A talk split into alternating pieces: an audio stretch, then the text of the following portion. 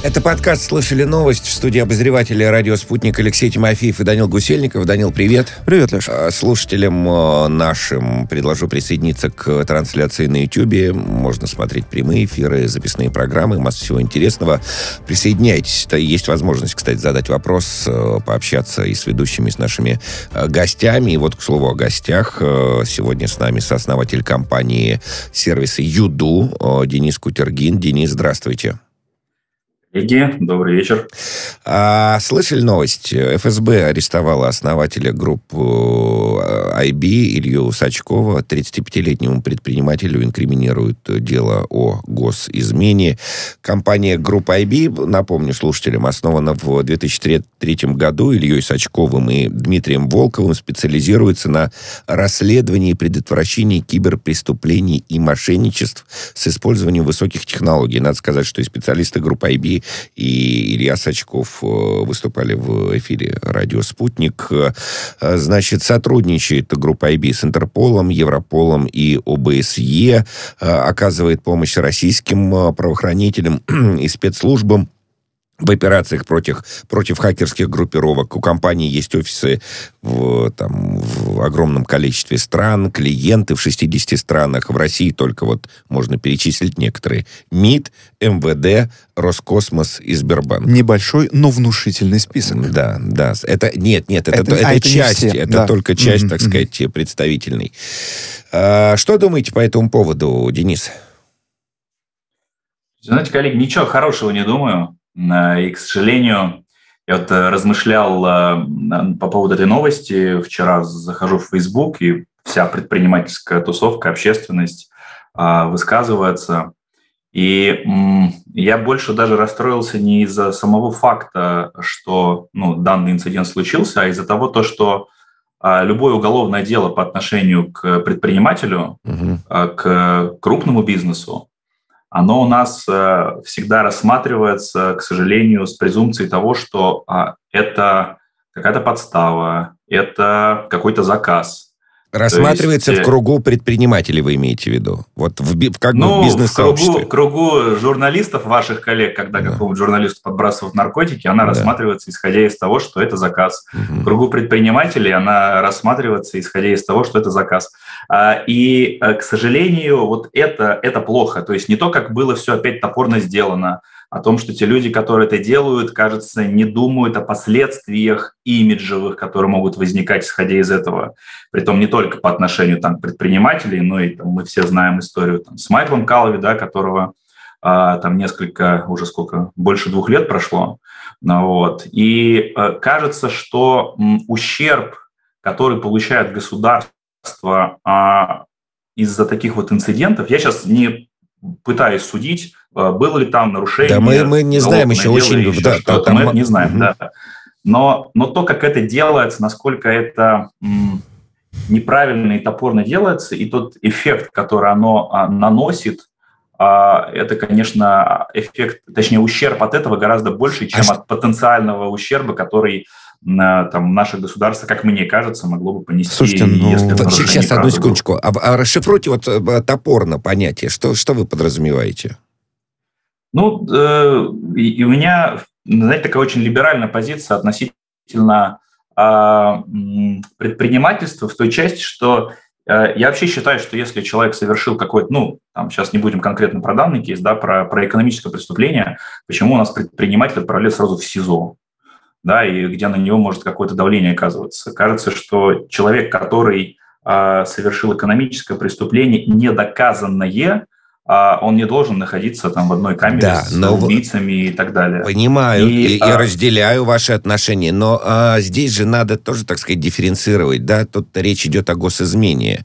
А, когда речь идет об экономических преступлениях, правозащитники вот приходят к нам на радио «Спутник» э, еженедельно по э, средам, э, ведем программу, и, собственно, их основная претензия, которая вот длится уже там из программы в программу, это действительно, что очень неправильно, когда по, по экономическим, еще не доказанным преступлениям, еще суда да. нет, тогда э, коммерсантов да. э, сажают в СИЗО. А как вообще себя, вот вы как себя ощущаете, э, молодые успешные предприниматели в России? Вот вы конкретно, Денис, боитесь государства или нет? знаете, сложный вопрос, потому что у меня поменялась моя личная позиция относительно вообще взаимоотношений с государством, начиная от того, что лучшая помощь государства – это когда нас, нам, нам не пытаются помогать и просто дают поработать, на, заканчивая тем, что все равно на каком-то уровне развития бизнеса, когда ты а, вырастаешь, а, когда ты начинаешь влиять на а, значительное количество людей либо процессов, а, ты в любом случае вынужден а, как минимум общаться, а скорее всего и договариваться. То есть ты не можешь находиться в вакууме и строить иллюзии из того, что я могу быть большим, независимым, а, даже если мой бизнес не зависит от какой-то там государственной поддержки, от государственных тендеров и так далее. В любом случае, рано или поздно твои интересы пересекаются, и лучше инициировать вот это пересечение интересов э, э, со стороны бизнеса, чем ждать, когда к тебе придут и будут задать вопросы. А, поэтому я, знаете, я не могу сказать, что я боюсь, потому что определенную работу по коммуникации, там, в том числе с, с органами, мы ведем. И более того, у нас там цели конкретно у ЮДУ а, и, например, у сразу нескольких ведомств, они одинаковы. Мы, например, а, помогаем росту самозанятости в стране, легализации бизнеса, потому что позволяем людям, которые раньше сидели в сером сегменте, зарабатывать, официально платим за них налоги. Вот. Но при этом а, я вижу те настроения, которые сейчас есть, особенно там, последние годы а, в IT-среде, и, конечно же, я там не могу не констатировать факт того, что а, больш, а, подавляющее большинство предпринимателей сейчас мечтает уехать, а, не всегда, потому что они хотят просто быть глобальными, а глобальный продукт все-таки лучше запускать из, из других мест. Но в том числе связан с вопросами безопасности и отсутствия какой-то понятной прогнозируемой перспективы, а, отсутствие возможности защищать свои права, там, права миноритарных акционеров, а, интеллектуальные права и риски того, что есть определенная вероятность, что ты можешь делать бизнес, который а, через какое-то время которого ты можешь либо лишиться, либо на него может быть оказано значительное воздействие, просто которое ты не сможешь отменеджить, в том числе и со стороны людей, которые как бы в теории должны тебя защищать, наоборот, mm-hmm. от этого.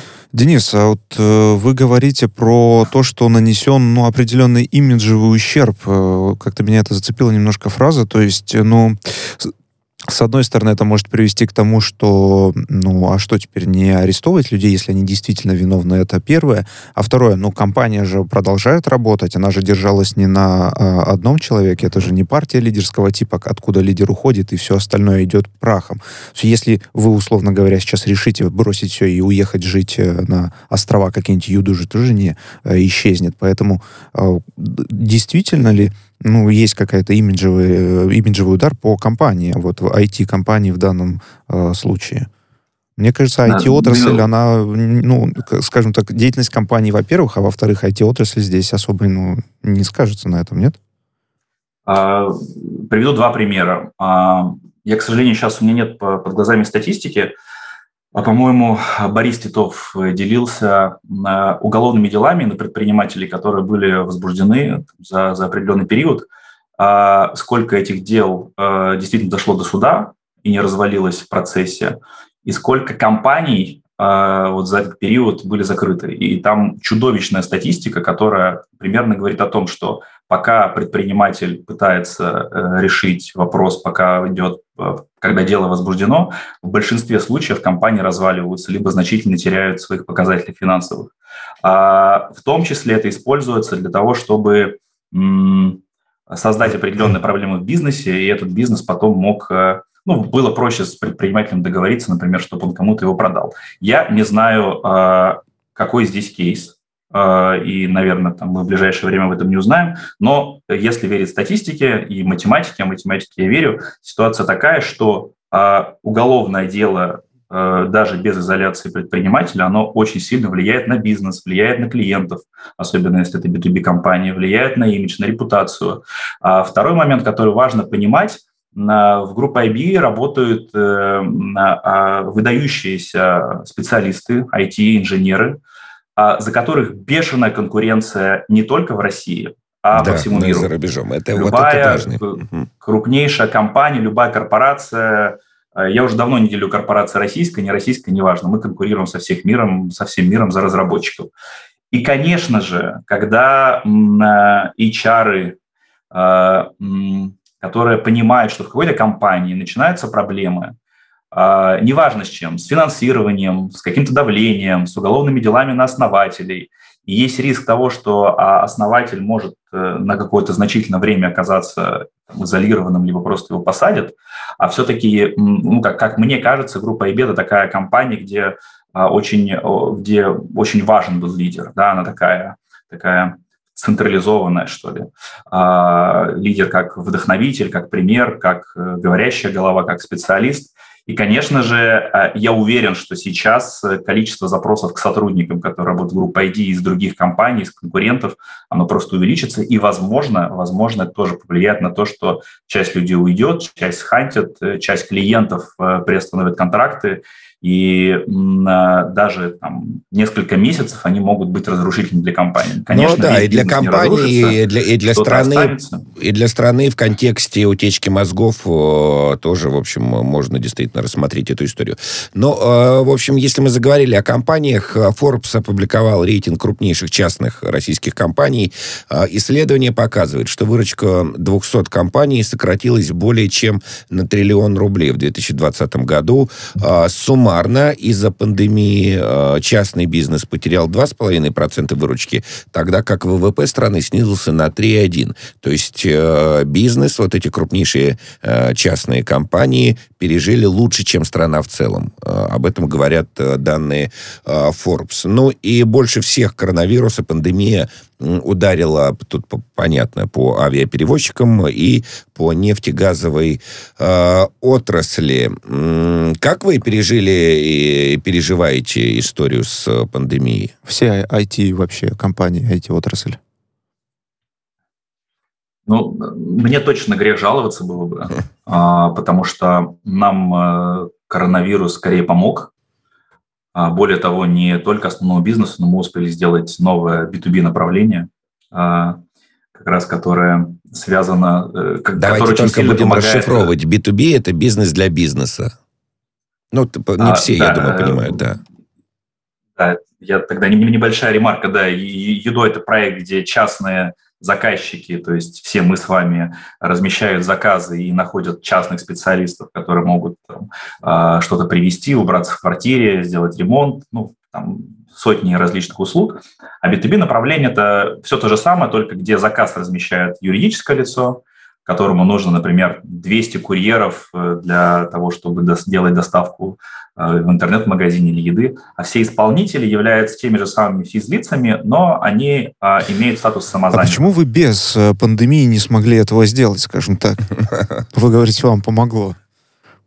А, нет, мы, э, пандем... мы бы, конечно, без пандемии это могли сделать, и мы начали это делать до пандемии, но просто тот рост а, онлайн, e-commerce, э, ритейла, а, который, который возник во время локдауна. Ну, все мы с вами сидели в квартирах и заказывали курьеров, и, возможно, многие из нас впервые попробовали купить что-то в онлайне, какой-то контент, э, какой-то товар, который раньше они привыкли делать, э, точнее, привыкли потреблять в офлайне. И нагрузка, нагрузка на логистику кратно увеличилась. Нагрузка на ремонт техники, потому что мы все начали дома да, использовать да, да, технику, которую Доставать давно... старые ноутбуки, да. потому что новых на всех не хватает, на всех членов семьи, да. Распаковывать роутеры, да, да и да, так да. далее. Вот. И, безусловно, часть категорий, вот, такие курьеры, э, ремонт, э, психологическая помощь, в конце концов, она начала очень сильно расти. Там был кратный рост. Какая-то часть категорий, например, бытовой ремонт, она упала. Ну, потому что, опять же, все дома сидят, и ремонт никто не хочет делать в квартире, угу. потому что дискомфортно. Не до, не до ремонта. А мне кажется, тут другая причина была э, в том, что сами дома сидят и сами могут сделать. Раньше на это не было времени, потому что на работе, там еще где-то, а тут ну, вот так. есть, да, и так, наверное, тоже. Слушайте, а, а требования к работникам у вас э, каким-то образом вот изменились, и вообще что происходило там вот во время QR-кодов, например, э, и так далее? А, ну, QR-коды, конечно, заставили нас понервничать, потому что, если вы там, помните, а, сначала появились QR-коды, И не сотрудник, то есть если ваш работодатель не мог вам выписать рабочий QR-код, да. вы могли только два раза в неделю выходить по нуждам э, медицинского характера еще какого-то. А огромное количество самозанятых, которые как бы не имеют своего работодателя, работают сами на себя, про них на какое-то время забыли а люди каждый день должны выходить э, куда-то для того, чтобы каждый день зарабатывать. И, конечно, там возникла очень большая проблема в том, что людей начали штрафовать, они начали пытаться использовать какие-то там варианты для того, чтобы эти QR-коды себе сделать. Вот. Мы временно начали выпускать QR-код на наше юрлицо, хотя сотрудниками эти исполнители не являлись. Мы написали несколько открытых писем а, ФНС, э, в Департамент предпринимательства города Москвы. И, к счастью, очень быстро коллеги отреагировали. И в итоге, по-моему, буквально через неделю или полторы недели появилась э, правка, что самозанятые могут указывать свой ИНН и официально генерировать себе QR-код. Вот, слушайте, да, но вам действительно грех было жаловаться по понятным причинам, вы их обозначили на, на, на пандемию, спрос на представляемые вами услуги вырос. А вот с точки зрения поддержки государства, вот смотрите, мы сейчас объединим еще одна новость, о которой мы сообщим. Минцифры запускает новый механизм поддержки поддержки бизнеса ведомство обещает компенсировать 50% от стоимости лицензии российского ПО программного обеспечения. Речь идет о малом и среднем бизнесе. Инициатива предполагает, что вот эта субсидия может быть, может и будет предоставляться напрямую разработчикам российского ПО, а, а их получатели должны снизить стоимость софта для малого и среднего а, бизнеса. Вот опишите свое взаимодействие. Вы вот сейчас привели позитивный опыт работы с государством в сложных условиях, и государство пошло навстречу город в этом смысле, да? А как вам, во-первых, вот эта инициатива по поводу российского ПО, достаточно ли его и это, это, этой меры поддержки? Поддержки вот об этом? Замечательная инициатива. Я вообще всегда за то, чтобы государство не придумывало делать что-то само, а поддерживало бизнес, э, который для государства либо для бизнеса э, создает какую-то ценность. Неважно, это софт, какие-то образовательные курсы. В общем, э, не нужно государству делать сложные, очень дорогие продукты, а, потому что априори а, государство менее эффективно, как вы выше заметили, да, у нас ВВП просел на 3 с чем-то, вот, а частный бизнес просел на 2%, просто потому что государство никогда не сможет быть эффективнее бизнеса. Угу. И а за счет просто большой структуры, так сказать, неповоротливой большой структуры. Бизнес может быть гибче, оперативнее в принятии решений и так далее. В том, да, в том числе. Поэтому любая инициатива а, государства, особенно направленная в IT-сектор, где, как я сказал, мы конкурируем не друг с другом, вот компании, которые сидят в Москве uh-huh. или там, Новосибирске, мы конкурируем со всем миром. А, мы сделали исследование в прошлом году, больше число сотрудников, которое покинуло мою компанию, оно трудоустроилось в западной компании. Как раз-таки потому, что они могут сидеть в Москве, получать в твердой валюте Э, зарплаты, которые они раньше могли бы получать где-нибудь в Кремниевой долине. Вот при этом э, относительно текущих, например, наших зарплат это X2, X3. Ну, то есть, понимаете, здесь невозможно да. конкурировать, когда твоему сотруднику предлагают такие цены.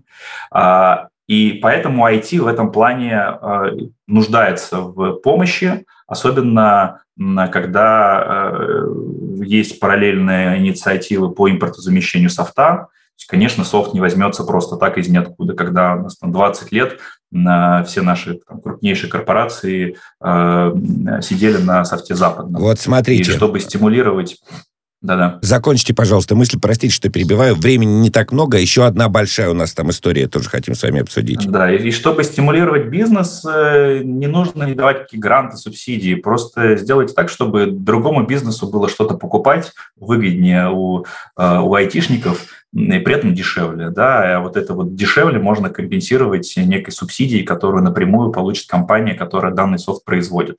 Это гораздо эффективнее, чем просто выделение каких-то грантов, э, каких-то субсидий, за которые нужно... Но не возникнет ли здесь, смотрите, какая история, как э, завещал там Маркс, а до него еще какой-то экономист, что значит там ради 300-процентной прибыли капитал пойдет на любые преступления. А, не возникнет ли здесь соблазна у бизнеса, так сказать, пользоваться этими субсидиями а, и не удешевлять софт свое ПО, а удорожать, чтобы а, сумма субсидии, которую ты получаешь от государства, тоже возрастала? А, ну, это же не бесплатный софт, понимаете? Если, а, если я как бизнес на, хочу купить какую-то CRM-систему у другого бизнеса, а, я провожу research, я понимаю, сколько этот софт стоит у всех производителей, я провожу тендер, ну, неважно. То есть мне как бизнесу, я не государство, я всегда за эффективность. Мне очень сложно продать что-то, что стоит гораздо дороже, чем я могу купить у другой компании.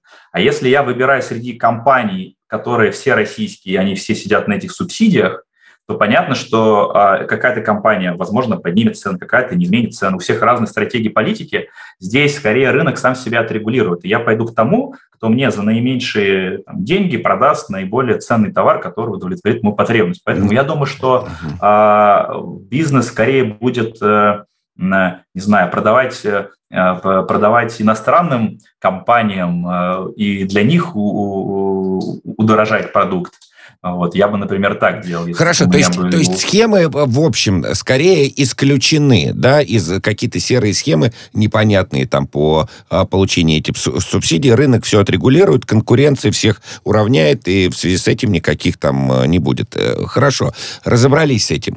А, по поводу российского софта продолжаем говорить. С 2023 года а, дистанционное образование в России будет осуществляться исключительно на государственных человеческих ресурсах и информационных э, системах. Это следует из опубликованных 24 э, сентября поручений президента по итогам заседания Президиума Госсовета, которое было э, посвящено проблемам образования.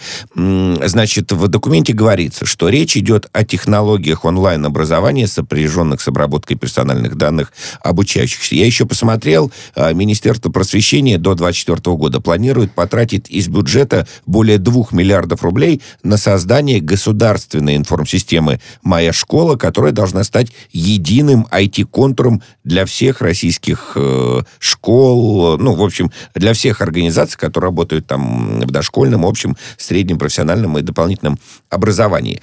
А, а сможем ли мы вот с нуля, так сказать, обеспечить э, хорошо работающий Zoom, берем Zoom в кавычки, для э, наших школьников и студентов? Но с вами новости чередуются. Во-первых, все про государство, во-вторых, то хорошо, то плохо. Вот в отличие от предыдущей новости, мне кажется, эта инициатива абсолютно Uh, ну, пока из, из тех данных, которые у меня есть, uh, она больше какой-то тревожности вызывает, потому что я не очень верю в истории, когда государство берет и делает что-то большое, глобальное, uh, лучше, чем это уже делает. Госуслуги. Да. А, налог, а, приложение налоговой э, инспекции, и то, и другое, по-моему, замечательно работает. Э, но есть вопросы. К налогам больше, вопросов. но госуслугам да, меньше. да, да, да. И смотри, с чего сравнивать. Давайте да. мы сравним, сколько там да, потрачено на определенный продукт, и какая ценность. То есть, наверное, государство может сделать что угодно, там и стадионы строить, да, там за uh-huh. сотни миллиардов долларов хорошие. Вот вопрос, как бы, стоят ли они тех денег. Поэтому я же все-таки про эффективность говорю. Да. Нам же с вами за наши налоги не хочется, чтобы они, они тратились на какие-то инфраструктурные проекты для нас же самих, которые а, либо плохо работают, либо работают хорошо, но при этом почему-то бизнес мог бы это сделать гораздо выгоднее, эффективнее а, и быстрее. А, в связи с этим, безусловно, государство важно, государству важно беспокоиться о персональных данных и, и об их защите, 100%. Возможно, государству важно беспокоиться о каких-то программах образовательных или методологиях, которые в тех или иных курсах используются, если мы об этом говорим. Но а, я бы на месте государства все-таки не лез в непрофильный для него а, сегмент а, разработки каких-то а, высоконагруженных, а, скорее всего, высокоинтеллектуальных а, систем, при том, что подобные продукты на рынке уже есть. Вот зачем нам опять тратить какие-то миллиарды и делать что-то большое? Ну, потому когда, что санкции а... завтра будут, от, отключат, а, и все, и школьники останутся в, в очередную какую-нибудь 18-ю волну, не дай бог, коронавируса, вообще без всего. Ну, то есть это же а, в том числе... Я, я, с одной стороны, вас понимаю, а с другой стороны, я понимаю заботу об этом государства. Мы сейчас убираем как бы тему а, там откатов и прочего-прочего, распиления бюджета, просто да. заботу и защиту защиту государства э, своих национальных интересов. Вот об этом. Но давайте мы... Э, защитите национальный интерес. Э, я же сейчас говорю про российское 10 секунд. Я могу назвать десяток российских компаний, которые уже сделали замечательные системы обучения. Все, договорились. Сооснователь компании «Юду» Денис Кутергин с нами на связи. Это подкаст «Слышали новости».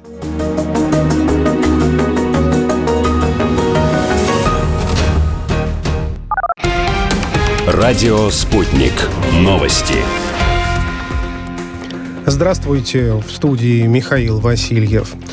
Издание «Инсайдер» после признания в России агентом получило почти 9,5 миллионов рублей пожертвований в криптовалюте. Это в пять раз больше, чем за весь предыдущий период, передают РИА Новости. Ранее сегодня ФСБ сообщила, что главред инсайдера Роман э, Доброхотов почти два месяца назад незаконно пересек российскую границу и бежал на Украину. Возбуждено уголовное дело. Доброхотова планируется объявить в розыск. Наглые заявления МИД Украины в адрес Венгрии, которая подписала выгодный контракт с «Газпромом», может э, Э, оставить Киев без союзников в будущем, пишет украинская пресса. А в республике, видимо, забыли, что Будапешт является членом НАТО и Евросоюза, и он может поставить крест на любых европейских перспективах страны. Венгрия абсолютно не должна думать об Украине, а Киеву следует перестать надеяться, что кто-то сделает ему подарок, подчеркнул автор э, материала. Республиканцы в США проголосуют э, за продолжение финансирования правительства, пообещал лидер э, сенатского меньшинства Митч МакКоннелл. Он отметил, что законопроект, который позволит избежать закрытия госучреждений, включает ряд пунктов, на которых настаивали республиканцы, в частности, выделение средств на расселение афганских беженцев, и э, помощь пострадавшим от урагана в Луизиане. Добавлю, голосование пройдет сегодня. Накануне лидер демократов Чак Шумер заявил, что американские сенаторы э, договорились об условиях выделения средств на продолжение функционирования федерального правительства.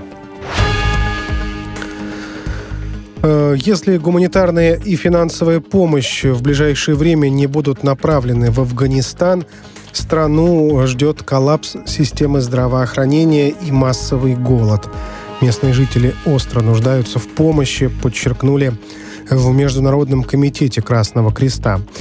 Там напомнили, что около 18 миллионов афганцев э, сейчас находятся в критическом состоянии из-за острой нехватки продовольствия, вызванной сезонной засухой, а также из-за бедности, э, миграции и пандемии COVID-19. Э, Гуманитарная организация э, призывает э, международное сообщество выделить около 40 миллионов долларов, пишет РИА Новости.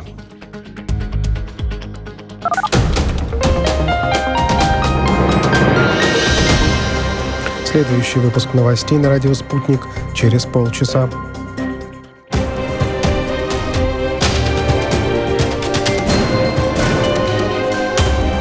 Радио «Спутник». Говорим то, о чем другие молчат. Вчера по телеку видел. Мне тут по телефону сказали. В соцсетях только обсуждают, что... И так десятки раз каждый день. В эфире «Радио Спутник». Всегда правильный ответ на вопрос. Слышали новость? Это слышали новость студии Данил Гусельников, Алексей Тимофеев. Данил, еще раз привет. С радостью представляю нам интереснейшего гостя. Сегодня у нас основатель сервиса Юду Денис Кутергин. Денис, очень интересно, на мой взгляд, проходит наша беседа. Предыдущий блок мы закончили на теме... А, Онлайн-образования онлайн... и системы, которые хотят разработать в государственных структурах для школ. Да, и сделать ее исключительной, то есть чтобы никакой бизнес... Цифровой сказать, контур. Цифровой контур, да. Цифровой контур образования.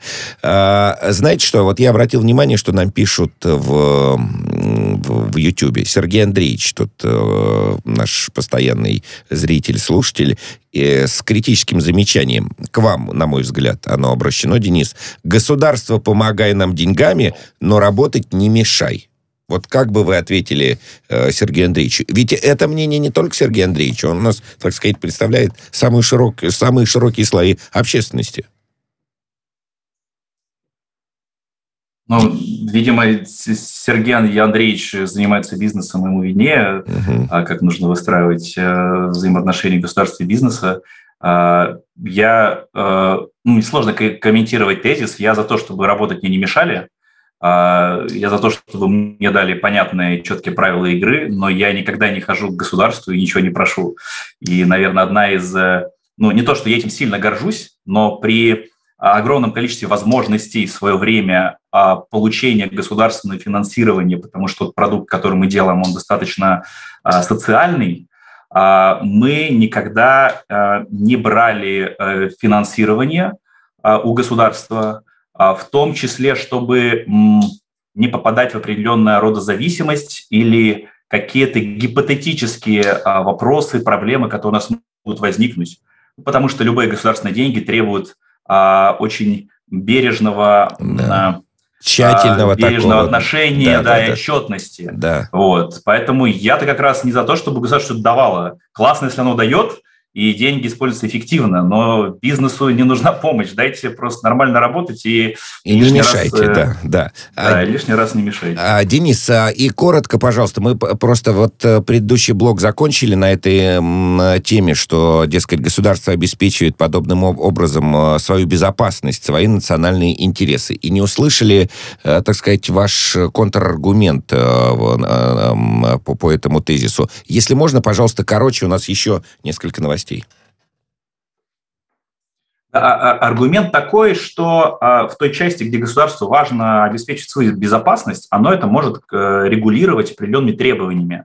Например, чтобы я как частная компания работал с какой-то школой, у меня должна быть сейчас просто в порядке бреда, там, не знаю, авторизация через госуслуги, у меня должны быть соблюдены определенные технические протоколы, я должен состоять в реестре операторов персональных данных и определенные требования технологически выполнить. И этого вполне достаточно для того, чтобы а, я а, в случае чего а, точнее, данные школьников, условно, для которых я сделал продукт, не оказались где-то на западных серверах, западных спецслужб и так далее. Я за это, за правила игры, когда государство защищает свои интересы, бизнес под них подстраивается и продает свои продукты, неважно, государству, либо другим частным mm-hmm. лицам. А не создание какого-то супер контура закрытого, через который я могу работать, и а, непонятно, а, не будет ли здесь нарушение конкуренции, в том числе, если, например, какая-то компания сможет подключиться, а какая-то не сможет, просто потому что используют какие-то другие технологии или чем-то не соответствует. И оф-топ вопрос э, в догонку тоже попрошу коротко. Слушайте, а вы как вообще к дистанту относитесь, к вот этому дистанционному образованию? Нам же ведь еще совсем недавно говорили, что это невозможно и не нужно, и никогда этого не будет, а теперь выясняется, что, значит, более двух миллиардов рублей на это тратится и так далее. Возможно ли специалиста вырастить э, в, в онлайне? А, я отношусь крайне положительно, потому что 90% всего того, что я сейчас использую в своей работе, я этому научился не в институте, я этому научился э, в онлайне, либо благодаря коммуникациям, которые проходили в онлайне. Угу. В общем, короче говоря, айтишникам самое, самое то, ну, зайдет да. вся эта система. Да, вопрос, правда, там с врачами, архитекторами, вот. э, культурой, э, пианистами э, и так далее. Ладно, знаете, что такое компания «Единорог», Денис? Ну, конечно. Вот. А слушателям надо объяснить. В общем, компания «Единорог» — это стартап, который не более чем за 10 лет с момента основания достиг оценки в 1 миллиард долларов, а, не вышел на биржу и остается в собственности своих создателей не менее чем на три четверти. То есть такой стартап, который очень быстро развился, капитализация миллиард, и он никому не продался. Вот это и есть «Единорог». Непонятно, правда, почему это называется «Единорогом» для меня. Ну ладно. Сейчас у Дениса узнаем. Да. На долю... Вс- э, всего двух стран, США и Китая, приходится 77% всех компаний-единорогов в мире. Вот этих самых стартапов с капитализацией миллиард. 77%. Значит, на третьем месте Индия, на, на э, четвертом Великобритания, Германия и Франция. В России ни одной такой компании нет. Денис, почему? Э, я бы комментарий один э, да. позволил. В России единорогами называется все, что стоит больше миллиарда. То есть я вот на самом деле впервые слышу определение, что должно быть аж три четверти акций принадлежать собственникам да. компании и 10 лет. Нет, в России все, что дороже миллиарда в IT, а, и что не вышло на биржу, да и то, что вышло на биржу, это, это единороги. А почему единороги-то, а, Денис? Я думаю, как-то связано с единичкой. Ну, один. Ну да, один миллиард, э, а единичка. А я думал, я, я-то подумал, что по одному, если один владелец, ну то есть вот он как был, так и остался, ну может поэтому единорог. А я пытался расшифровать э, аббревиатуру юникорн, думал, ну как-то там может быть какие-то слова, буквы, что значит. Ну ладно, ерунда это все. Почему э, в России нет э, юникорнов? Во-первых, они есть, просто они не подходят чуть-чуть под то определение, которое вы даете. Mm-hmm. Недавно, буквально пару недель назад, Арсен Томский, это основатель компании Driver, сообщил, что они закрыли очередной венчурный раунд с оценкой более 1 миллиарда. Это компания, которая вышла из России, там, даже более того, не из России, она из Якутии, потому что Якутия это, как говорят все, кто там бывает, это, это отдельная страна и государство. Вот. И вообще, в принципе, из регионов очень мало компаний, которые в России, которые выстреливают, в основном они все базируются в Москве, в Питере. Есть замечательная компания Miro.com, а, компания в Перми была создана там, Андреем Кусидом, основателем. А, вот они сейчас уже стоят несколько миллиардов, но компания не публична, оценки у них не публичны, но как бы на рынке говорят, что оценка уже, уже выше, по-моему, еще в прошлом году они ее пробили. А, но, конечно же, их очень мало, и, наверное, здесь можно там, задаться простым вопросом, э, какой э, вклад российского ВВП в мировой? Да, по-моему, полтора процента, что-то в таком. Какой процент у Китая и у Америки? А, собственно, вот ответ. А все-таки, когда вы делаете в России продукт... Ну вот смотрите, на... я, простите, пожалуйста, что перебиваю. А, значит, смотрите, я посмотрел, пишут, что самыми популярными видами деятельности единорогов являются финансовые услуги, электронная коммерция, продукты и услуги на основе искусственного интеллекта, разработка приложений и IT. То есть э, да. 5 из 6 это IT. Мне кажется, с IT да. в России не так уж все плохо, учитывая Яндекс, Mail, ВКонтакте, Телеграм, Юду, Юду, да, и, и, и прочие сервисы. Все компании, которые вы назвали, они, ну, к сожалению, пока кроме Юду, они все стоят сильно больше одного миллиарда. И, наверное, кто-то из них а, даже не Можно... в России зарегистрирован, что тоже важно. Просто, да, здесь очень важный момент, да, все, все правильно. Почему, ну, как бы компании российские регистрируются не в России, а, и они автоматически не становятся от этого не российскими. А регистрация в корпоративной структуры в другой юрисдикции делается не для того, чтобы уходить налогов, а для того, чтобы защищать интересы всех прав Э, всех акционеров, их права, особенно миноритарных акционеров, и для того, чтобы использовать определенные юридические механизмы, которые в российском праве отсутствуют. Вот в англосаксонском праве они есть. В российском их нет. Ну и в том числе для безопасности, в том числе. Но то, что условно компания Яндекс э, является российской, э, у которой десятки тысяч уже, наверное, сотрудников в России. По-моему, уже не российской. По-моему, уже не российской их прописка в Голландии, да. а листятся они, то есть э, на, на бирже они на NASDAQ, да, на Нью-Йоркской. Вот, но при этом э, эта компания платит налоги в России, обеспечивает занятостью десятки тысяч людей в России и создает для нас с вами продукт. То есть я не думаю, что у, у кого-то повернется язык Яндекс назвать не российской компанией. Это верно. А, Э, смотрите, еще все, минута у нас остается. Э, депутат Госдумы выступил, назвал самые нужные для России профессии. Говорит, что нужны работники обрабатывающих отраслей, высоко, э, высококвалифицированные конструкторы, инженеры и технологи. Я посмотрел, в общем, больше всего в технических и естественно-научных вузах в 2021 году была востребована информатика. Далее информационная безопасность, вычислительная техника. На втором месте месте э, инженерной специальности. То есть, в общем, э, депутаты сетуют, что, мол, вот они нужны, а они-то идут, студенты идут именно на эти профессии. А на ваш взгляд, какие профессии нужны сейчас в России, учитывая, так сказать, вашу, вашу специ, специфику вашей деятельности? Полминуты. Ну, есть теория, что в России не хватает в моменте уже прямо сейчас полмиллиона программистов.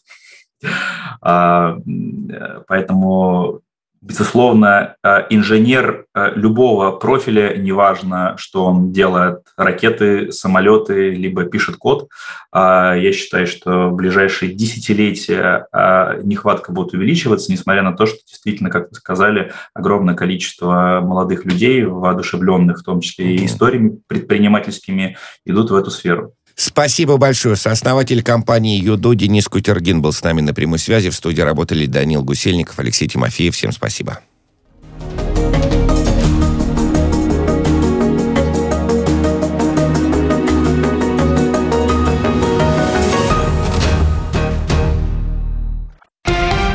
Радио «Спутник».